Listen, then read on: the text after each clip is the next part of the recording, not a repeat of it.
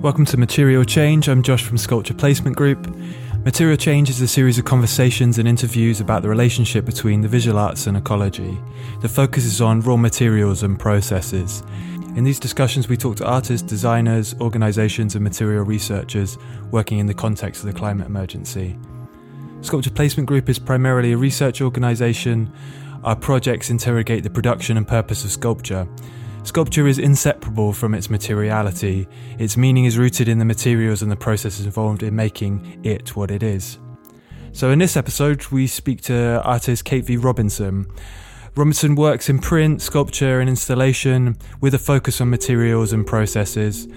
She selects materials based on their associations. Systems of technology, advertising, and print media are all explored through the materiality of the artworks. Kate is also one of the directors here at Sculpture Placement Group, advocating for better practices in the visual arts.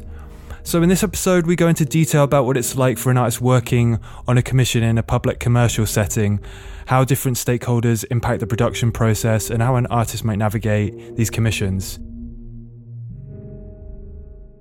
Oh, I mean, a, a, good way to start, I guess, is is um, a, a broad one with like sort of introducing your your work, but maybe um, yeah, if you'd be happy to start there. Yeah, sure. Um, so I have a sculptural practice, um, but often uh, often the sculptures I make are quite flat. Uh, so sometimes they don't look very sculptury, but all of the processes uh, I feel are quite quite sculptural. So I might make a piece that's designed to be um, walked on on the floor or something that's kind of in place of say a window or a screen or something like that. So um, i have a sort of play between two and three dimensions uh, but over the last few years i've got quite into using recycled materials or using waste kind of products within the work. And that has led to also a kind of circularity about using all of the leftovers and all of the byproducts. So, for example, I've made um, lots of collage pieces over the last few years that involve um, cutting out a certain part, perhaps from a newspaper, but then I'll also use all of the little bits that I've trimmed off. They'll become another piece. So, that kind of thing, I'm sort of interested in like.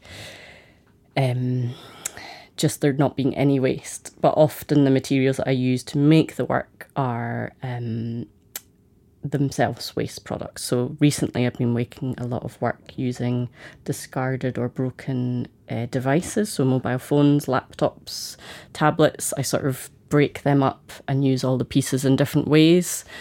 Um, and I guess the piece that started this sort of approach to materials was I made a sort of floor piece that was casts, um, cast kind of cobbles, concrete cobbles, but they were cast from food packaging like microwave tubs and Chinese takeaway containers, that kind of thing. So I was collecting lots of those, and then um, I guess the sort of form of that became the work, although the cases themselves were were then discarded. But that I th- I think that was really the sort of start of me considering the kind of bit that you throw away as being a site of interest. And the more I used them, the more I got into all the variances in the little patterns and that kind of like that overlooked design that goes into that kind of thing. Um, but also obviously thinking then conceptually about the you know the things that we're leaving behind and imagining that those will be like the pots that we sort of dig up from medieval times or whatever and just i guess thinking about all of that um, and i got quite into thinking about technology and the fact that you know it's getting thinner and thinner and it's all the language around the cloud and stuff is all about sort of dematerializing um, and everything's very thin and you know um, slick and minimal and that that is a bit you know that that's an illusion really of all of the sort of material leftovers that that kind of stuff produces that's you know it's really easy to ignore and we're it's very convenient that we don't think about that but i guess that's those are the sorts of things I'm interested in.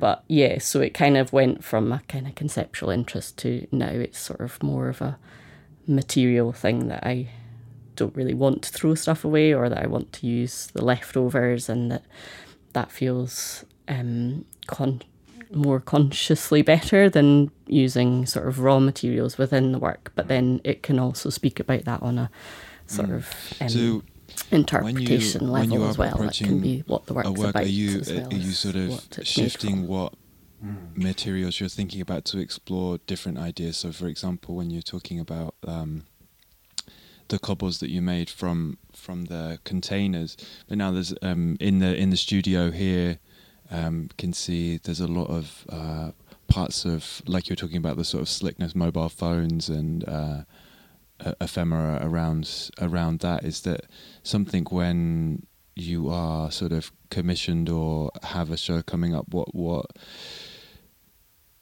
is there lots of material sort of going on in your life at one time that you're just sort of experimenting with and and sort of shifting through um is that sort of the the approach a bit or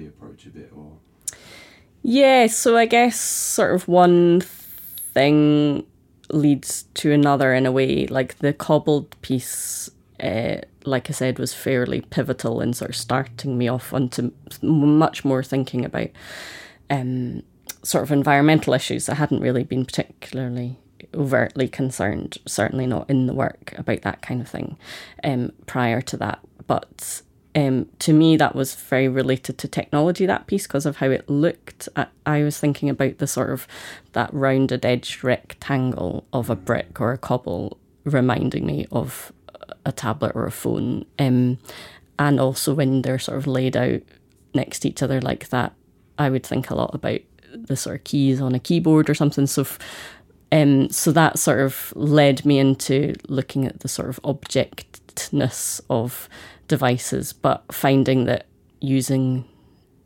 I couldn't really use the thing itself because it just spoke too heavily of it. So I had to sort of deconstruct them in order to um, to focus on the materiality of it, I suppose, as opposed to the kind of function of it.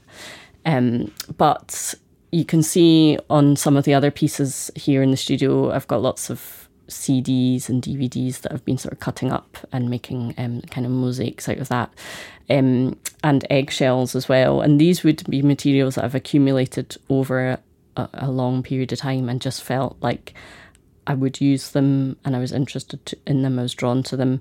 Um, the CDs, I really like that kind of rainbow effect that they give, and also that's partly my interest in the mobile phones. When you take them apart inside, there's these sort of prismatic screens, and they, when the light comes through them, sort of project little rainbow prisms onto the rest of the space. And I've always sort of just loved that effect. I've been quite fascinated, you know, when you've got a crystal hanging in the window or something. It, it it's always just something that I've really felt quite magical. So I'm drawn to materials for some physical thing that they do, uh-huh. but also I wouldn't use just anything. It's like it it has to have a sort of conceptual interest. So CDs, things like that. I've always been really interested in sort of things that are on the brink of obsolescence or um, becoming obsolete. So previously, I've used things like newsprint, light bulbs, biro pens, that kind of thing, because I've sort of felt that they were in this moment of on being on their way out. Um, so I like the uh, conceptual associations with that, and also I guess the idea that they might store information or that sort of thing. So it's sort of it's on the one hand about all of the connotations that it can bring in, but on the other hand, it's something about the, the property or the aesthetic of the material as well that I'm interested in. Um, I've been collecting polystyrene packaging for ages, um, thinking that the patterns in them could be really interesting if they were sort of co- cast in concrete. There's a sort of relief mural that I have planned, but I don't like the material itself. The whiteness of it is too much what it is. It, it kind of has to go through a stage of being removed sometimes. Um, so sometimes I'll collect things that I know won't be in the work themselves, but they're they might lead to another work. But but often I just collect things in my hoarder. You know, I just keep Maybe loads of stuff, and at some point you might find it into a work. It might be years. this most recent work that you've been um, doing it as a way to sort of like go into even more sort of detail uh, about that. So you, I don't know everything about about this, so I'll I'll uh, I'll attempt and I will edit out my ignorance as uh, in post. so you were commissioned to do a an artwork for for Michelin, is that right? Yeah, um, and it's for a, f- a factory that they have here in the UK.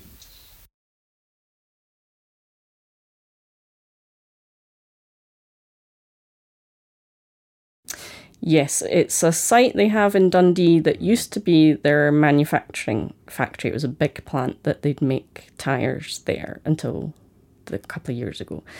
The factory has been closed, but Michelin are still invested in the site. It's now called the Michelin Scotland Innovation Park, and it's sort of new um, workspace and factory space for sort of green uh, transport solutions, I think, hmm. like batteries, that kind of thing. And there's also a bit of a sort of, yeah, like a incubator type innovation hub for startups, that sort of thing.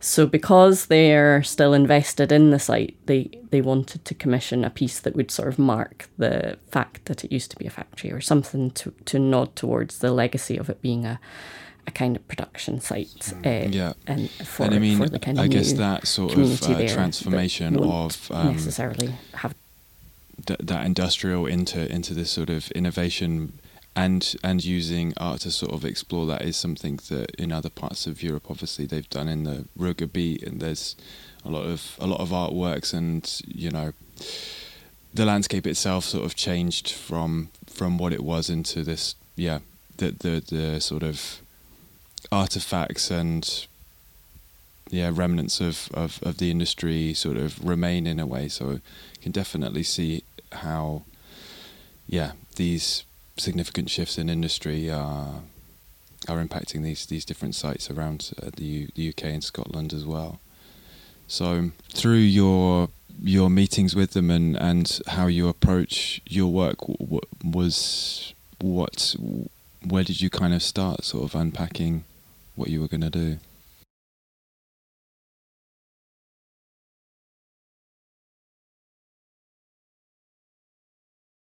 Well, it was quite a strange commissioning process, which actually I really enjoyed, um, but it wasn't very conventional um, because they were closing the factory right during sort of 2020 lockdowns, um, and I guess their timescale had all been affected by that, so it was all quite um, quite quick. They had to sort of clear the site, um, but obviously somebody had thought had this idea that it would be nice to make a sculpture for the site, but they didn't. They had a sort of skeleton staff at that point, and they didn't really know what the procedure might be for commissioning an artwork. And so their starting point was just to think, did they know anyone? Now, I had worked with them a few years ago in 2017. They'd helped out with a show I was doing at Dundee Contemporary Arts where I wanted to make a piece using tyres. So I'd approached them being local and well known. And they sort of sponsored the exhibition by providing these tyres and cutting them all up in the way I wanted them and delivering them and so forth. And they'd been quite engaged in that process. They'd come along to the opening, they'd been invited to the after party, all that kind of thing. And they really enjoyed it. And they sort of went on to have this kind of sponsorship relationship with the gallery, which was nice. Um, so I think literally somebody had just said, "Well, why don't you ask Kate? Because she's the only person that we've got we've had any connection with, and we'll do you know use that as a starting point." So they got in touch with me quite sort of out the blue and just said they were looking for a sculpture to be made, a sort of outdoor permanent piece, and was that something that I could do? And if not, could I sort of give them a steer? Um, so it just so happens that is something I am interested in doing, and I, I was keen to do more of. So um, I just said, well, I, I'd like to, you know, I'd like to propose something if that's okay.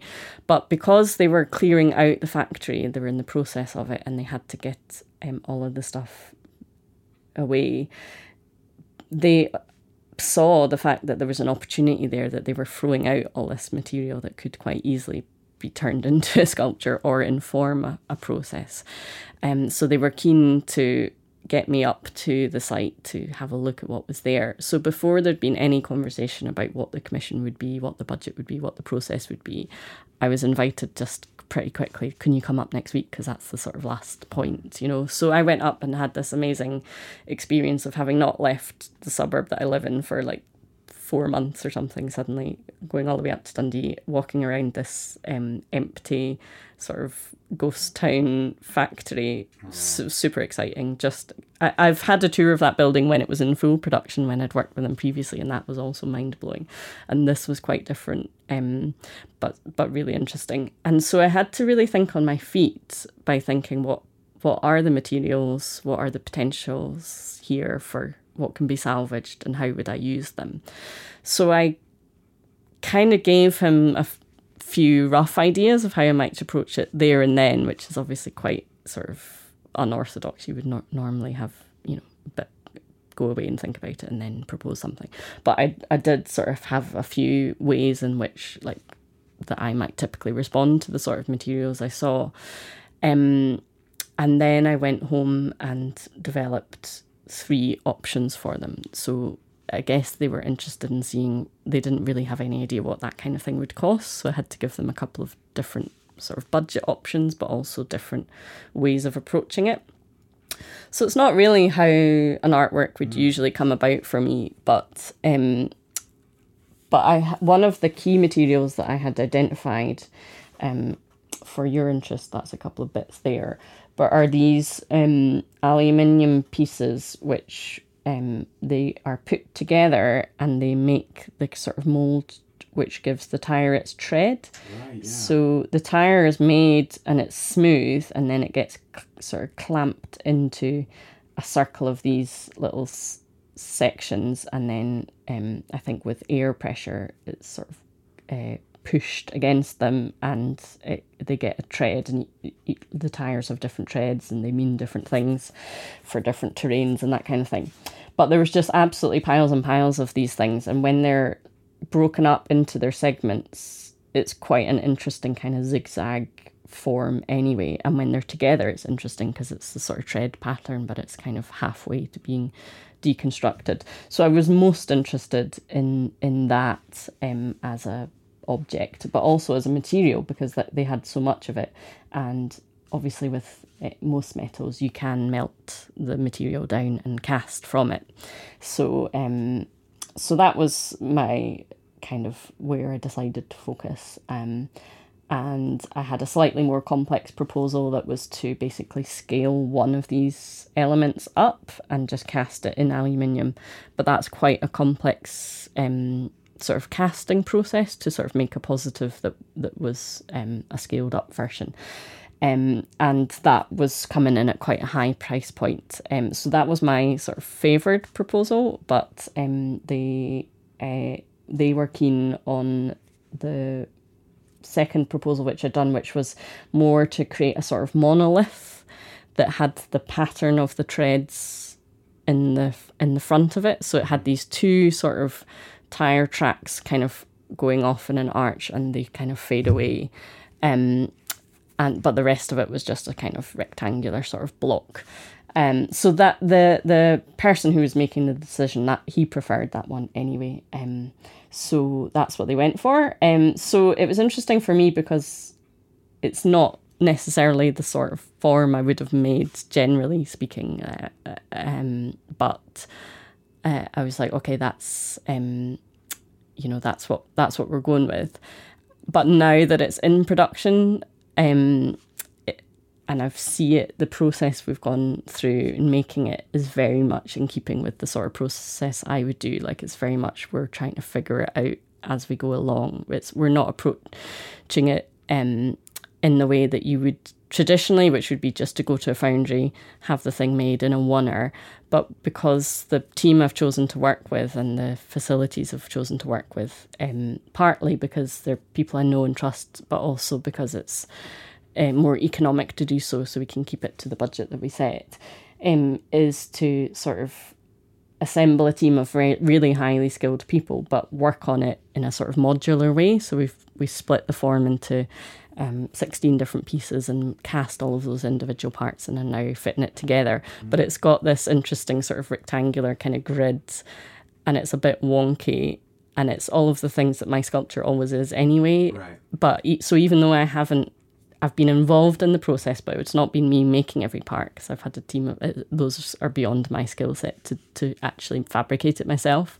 But it's it looks like something I've made, which is really interesting because my concern from the start was that doesn't look like a sculpture I would make. Um, so I'm enjoying that fact of it that it's because we're sort of not not really doing it in the way you're meant to do it because it has to be done at, at a certain scale, really. We can't just sort of do it in a oneer because the foundry isn't big enough to do that. And, you know, that's like a very sort of expensive process. So we've sort of broken it down into manageable pieces, which is what I often do. I often work large scale, but it's always me figuring out a way to make it modular or to, you know, um, to sort of assemble it in such a way that it, it, always has a sort of organic, wonky sort of look.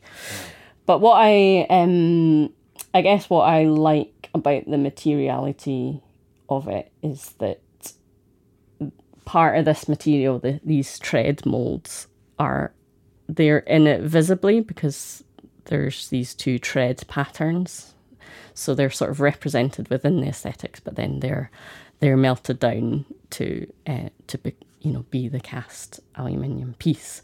Mm. Um, cast aluminium itself is a really interesting material. Um, I've done a few little tiny bits before, but I really like how it looks anyway. So, um, but each surface is very different um, and uh, and very organic. Um, so I'm really interested in that. Whereas if you perhaps approached it in a more conventional way, you wouldn't have had all of those little eccentricities of the material.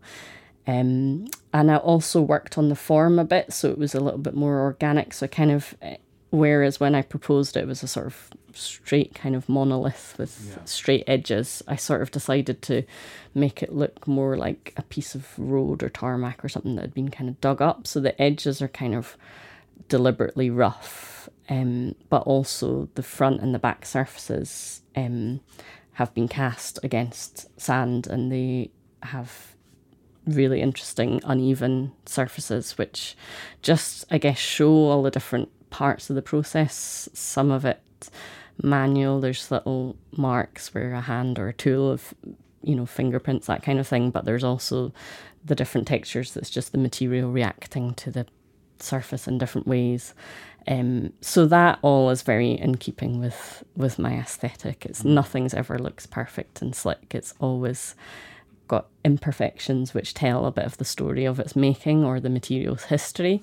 So this piece um, has has all of that in it. And what's great, I was a wee bit concerned that the client wouldn't like that, that they would have wanted something more, you know, pristine and and um, monolithic and smooth. Uh, but they um, they've been very hands off as clients, but they've assured me that they're they're equally interested in all of those that story um, and all of those kind of joins and stuff being visible they're they're really receptive to that and they're really interested in the circularity aspect mm. of it mm. um, more so now that we've gone through the process i think at first it was a sort of oh well you might find some of that useful but now it's become inherent in the piece that it's the story of it. Um, also, we've carried that through onto the plinth, so the plinth is just a concrete sort of base for it to sit in.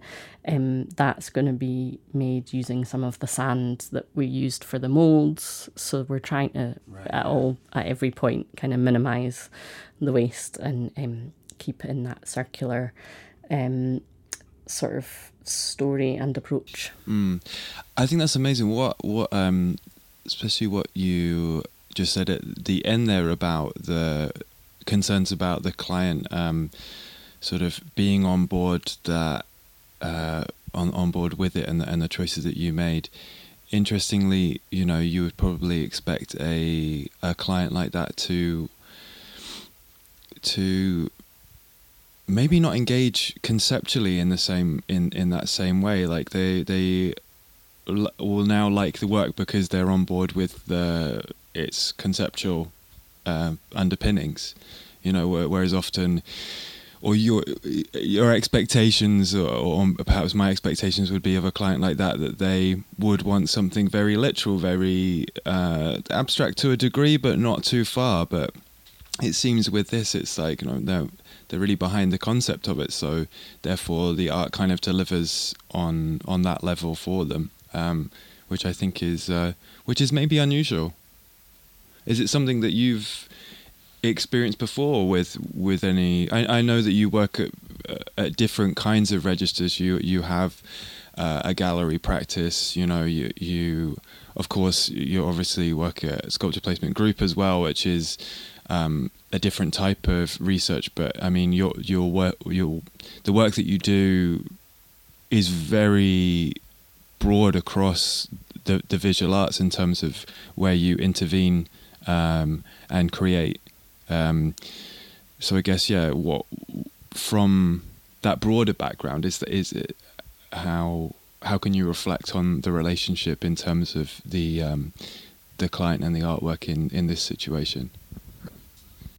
Yeah, so I've had fairly limited experience of making permanent commissions, but I've had a few now, maybe three, that have all been very different. So it is um, I am starting to sort of pull that experience together and understand how um, different clients have different needs or different commission commissioning models, how that sort of um, influences the process or the end result, and the different compromises that need to be made because there's always compromises with with a, a commission like that um, because you have a client, you know, unlike selling work through a gallery or something, the work's already made, and if someone wants to buy it or collect it or you know whatever, then they can. But it, the work's done, so there's no question about that. But it is like it is interesting because you have to you have to convince a commissioning panel or a client that you, that you can do it, uh, and then you give them an idea of what you're going to do. But then, of course, the realization of that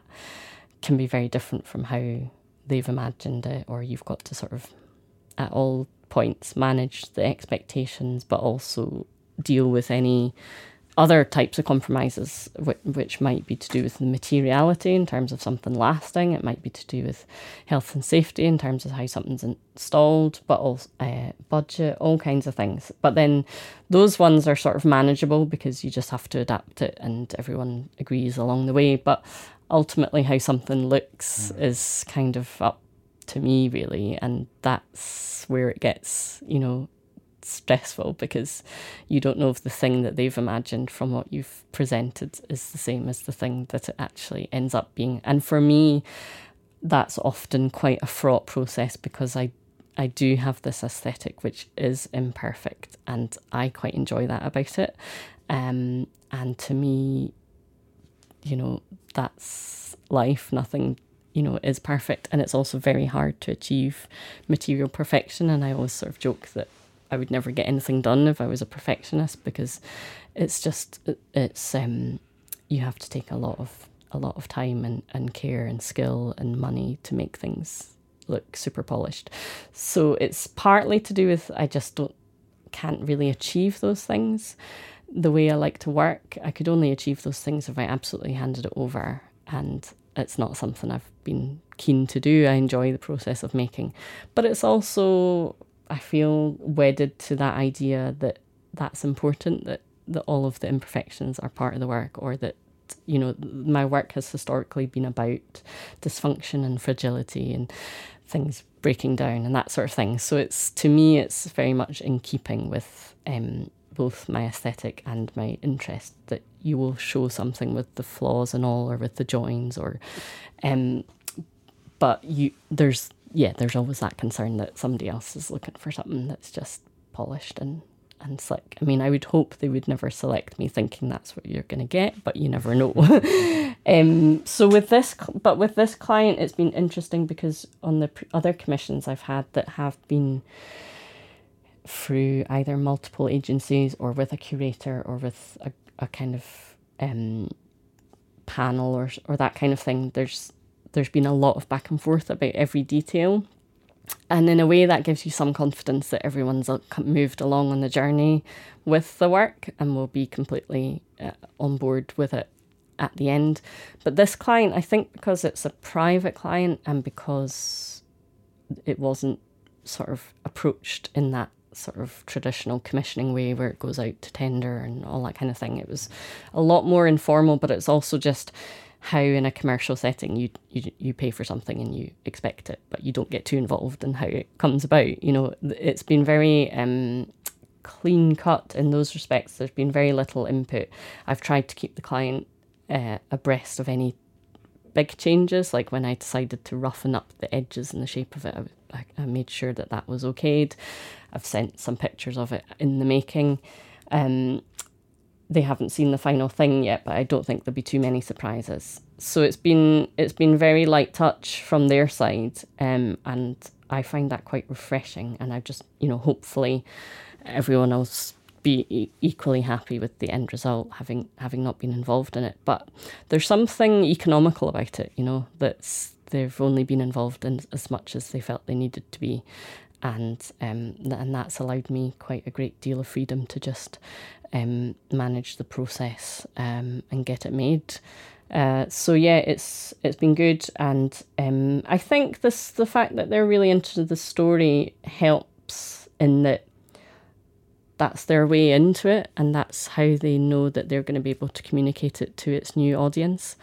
Um, and I think that's great, you know, whatever it is that people find as their way into the work. Mm. That's, you know, that's super. So I did another commission recently for a outdoor shelter in a in a park. Um, that was a council client, very different process. Um, re- everyone was really happy with the results. But again, I introduced this material of the sort of recycled mobile phones the brief of that project was to make something using sustainable materials, but I think they probably had in mind much more obvious things when you think about sustainable materials like wood and natural things made from natural sources.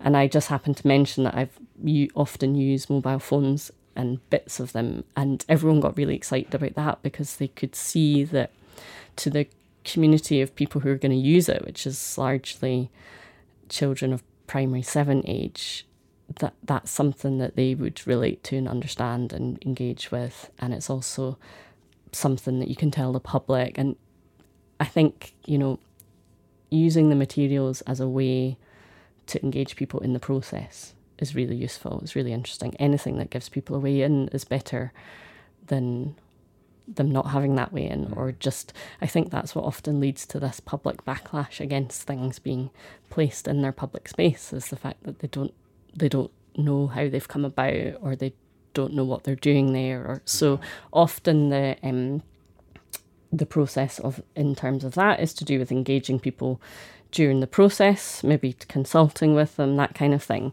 which is an effective way to get around that issue but it's also not always practical because you know not all artists want to work in a engaged socially engaged way but also sometimes you don't know who that public is or they're hard to reach or you know so i think if there are other ways you can do it through the story of the materials or through um, how something's been made those are just as useful and they can communicate to different audiences this sculpture's got quite an interesting community and it's not really public uh, it's sort of and it's an industrial kind of site that's out of town and it's inaccessible and you wouldn't just walk through it you know it's it's all going to be a very specific community of people who work in that field. And given that that Michelin as a corporation are moving towards green technology, I guess it's useful for them to, to kind of have that story. But for me, what's interesting is that some people who are on that site might have might have a relationship with these materials or these forms have you know having understood what what happened there before it's a very specialized knowledge i guess um, and i that's why i was keen to keep some of the actual tire making process in that work because i thought the public don't know how necessarily how tires are made or won't have any relationship but they're not going to be they're not going to see it so it's really it, it is that kind of industry specific community um, that might have a slightly different understanding of of the forms or of the materials. Um, yeah, I think uh, it's really interesting. One of one of the things that um, you were you were saying there about how uh, a material itself can allow an audience or a community to to view a work and ultimately i mean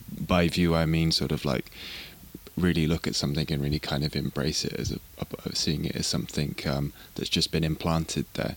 And i think that that is really fascinating like using yeah using something that is connected to the place in in a very sort of real material way uh, and and and and to be integrating that into a process of art making um, or into a tra- into a, a, transformation of sorts um, into something else uh, is really interesting. And that that expectation of what is a sustainable material I think is really interesting. And I think that has a lot of implications for people who people who work with materials in such a um, expressive and experimental way, like artists artists do, and um, that, and fabricators and people working people working in that field, you know. Um, so I think that's really yeah, that's really uh, that's really interesting. Yeah, I think the idea of using recycled materials or recycled stuff anyway has this real connotation of being sort of having a certain aesthetic, which is either very rough and kind of woody and sort of natural and sort of hippie, or like, you know, made something made from plastic milk containers or, you know, something that still looks like the thing that it was. Um, and I think that's off putting for a lot of people. Um, those things are not neutral materials, they're associated with um, all kinds of different things which you know can be can be barriers. And it's also not true either. I mean you, people are doing all kinds of innovative things transforming waste products into new materials and um, or just using materials in a less obvious way or um, having having them go through some processes or something that just takes away those kind of immediate associations, which aren't necessarily helpful if you're trying to bring a kind of wider audience into the idea of recycling or reuse or um, circular practices, that kind of thing. I think it's important to sort of try and um, lose some of those uh, strong aesthetics or strong associations. Um, but by the same token, I think the also if people are really committed to um, achieving net zero or whatever, there are some standards that are going to have to be let let go of in terms of how things look. Maybe a degree of tolerance towards things being rougher or less perfect, in order to um, be able to reuse materials rather than buy new ones. Um, so whether that's to do with sort of museum and exhibition presentations or um, theatre sets, all that kind of stuff. I think there's we do, we do have a tendency to hang on to conventions and be quite wedded to those, and certainly in the sort of contemporary art field, things pristine white walls, that kind of thing. Are, are something that's very much valued and and I think it would be really interesting if we could collectively let go of that uh, to allow for more flexibility in terms of uh, in terms of reuse. Yeah. Um, yeah, like the the aesthetics to sort of reflect that shift in in values. Um, I think would be would be really interesting because obviously it's it's also I think like even on a sort of maybe a, a, a philosophical um, thread, it's what is distinguishing between what's a product and what's an artwork if, if, if something is super polished and there is this concern with the sort of quality of uh, quality in, in inverted commas of of finish is like and perhaps that is more of a product and perhaps the product and the con- and how we conceptualize product is is an issue with the consumerism that that um, is endemic in in pollution and in and in the destruction of the planet. Whereas perhaps seeing yeah some something yeah. I mean we're talking about like rough or whatever but in in in many ways it's it's it has a elegance and it has a sort of organic quality that uh can be more more richer and more interesting uh, as well. So i think like yeah. Yeah it's interesting because there's been a sort of simultaneous sort of move back towards you know really valuing artisan handmade things, products, you know, whether it's uh, baking and coffee and that kind of thing, yeah. or um, I think there has that pendulum has swung away from the sort of highly valued, highly polished, machine made product yeah. back to one that values um, skill and craft and that sort of thing. So it's interesting. Things can happen simultaneously, but not you know necessarily marry up. But yeah, there's the the nice thing about an artwork is that it's been made by someone, you know. So, um, I I certainly always value things that are that show that hand as opposed to try and conceal it. Thanks for letting me into your studio today. It is completely filled with different materials and different experiments. It's a bit of a, a laboratory. Um, so thanks so much, and thanks for sharing um, the sort of journey of that work, I think it was really really interested in, in bringing up some points about about sustainability and aesthetics, and also a real insight into how an artwork gets made and like the sort of um, yeah the sort of details behind that. So so thank you thank you very much.